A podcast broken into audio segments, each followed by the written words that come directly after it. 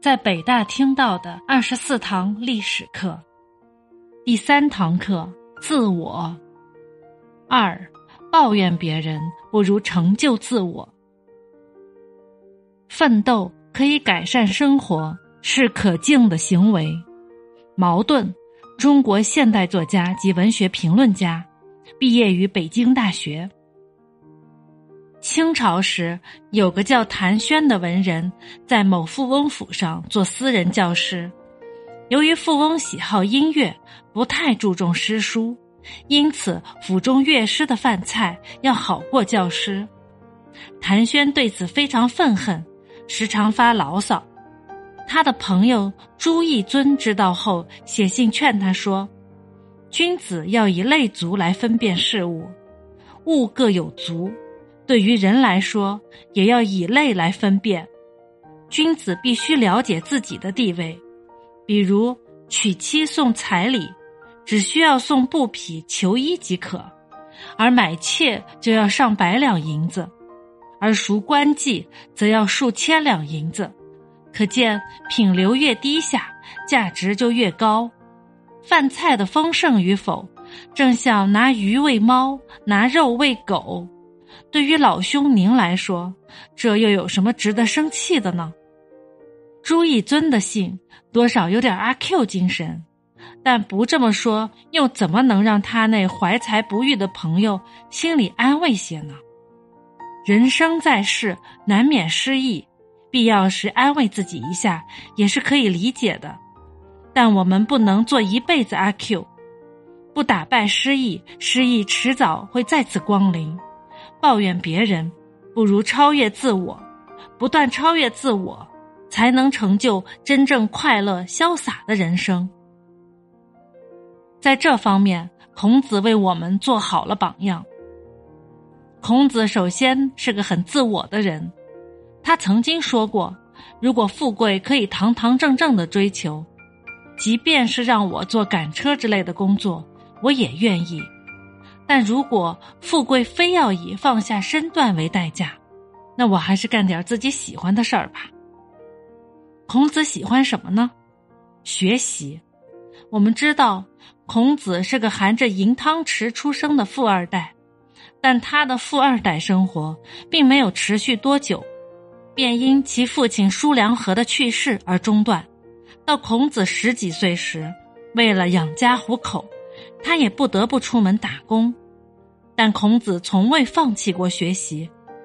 他几十年如一日的研究做人做事、治国平天下的道理，终于有所成就。可惜在礼崩乐坏的春秋末期，他这种思想过于理想化，当时既无人了解他的价值，也无人愿意发自内心的奉行这些价值观。年过五旬才出仕为官，但没几天就因过于正直，触动了权贵利益，被轻松拿下。周游列国数十年，没有一个国君愿意诚心诚意的聘用他。某些小人还把他当成危险人物，明枪暗箭，屡次重伤。就连一些隐士也瞧不起他，讽刺他为丧家之犬。但孔子从不把自己的失败归结于外因。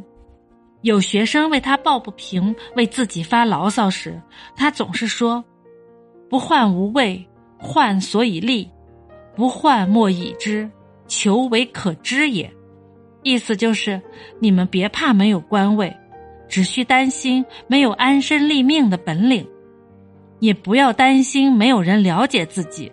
只有具备真才实学的人，才值得别人去了解。单凭这一点，孔子这万世师表的名号就当之无愧。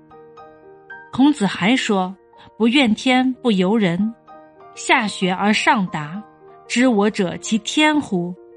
关于这句话，有多种不同版本的解释，但结合孔子的一生来看。这是晚年的孔子对自己一生壮志未酬的际遇发出的感慨。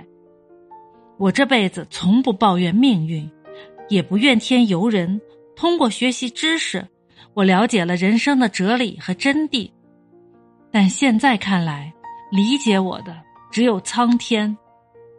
应该说这已经是一定意义上的发牢骚了。但想想他老人家一生勤学苦思，四处奔走，渴望以自己的才学改造社会，却屡屡受挫，发些小小牢骚，实际上是感慨，也是可以体谅的。一句话，在孔子看来，只要是金子，迟早会发光。问题的关键是，你是不是金子？来看一个流传颇广的寓言：有个年轻人自以为满腹经纶、学贯中西，但始终找不到理想的工作。一开始，他还只是哀叹自己怀才不遇，恨没有伯乐赏识千里马。时间一长，他渐渐的对社会感到失望，甚至产生了轻生的念头。这天，他来到大海边，打算就此了结自己。好在一位老人恰好从这里走过，把他从鬼门关拉了回来。老人问他：“年纪轻轻的，为什么想不开？”他恨恨地说：“既然得不到社会的承认，还不如死了算。”哦，这么说你很有本事。老人笑着从脚下的沙滩里捡起了一粒沙子，让他看了看。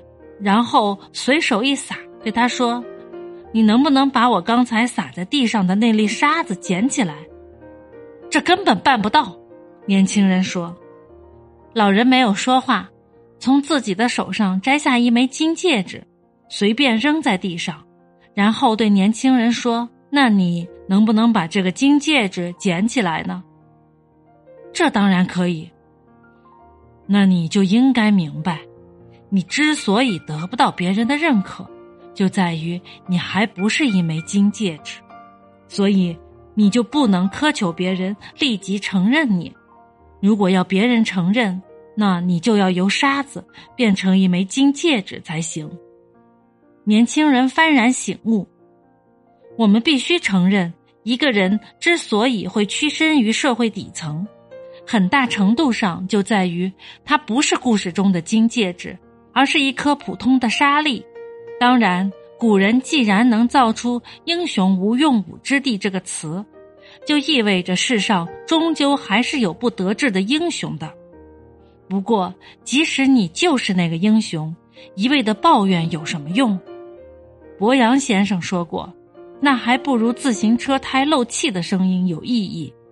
与其如此，还不如更上一层楼，把自己锻造成一块纯金。”让自己发射出更耀眼的光芒，只要你的光芒足够耀眼，相信这个世界是不会集体失明的。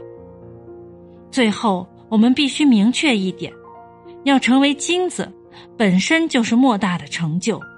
但金子绝不是用来发光的，更不是用来做装饰陪衬那些庸俗者的。金子埋在土里也是金子，而且越是埋在土里。我们越是需要保持一颗金子般的心，不然，一个人发光之日，便是他发霉之时。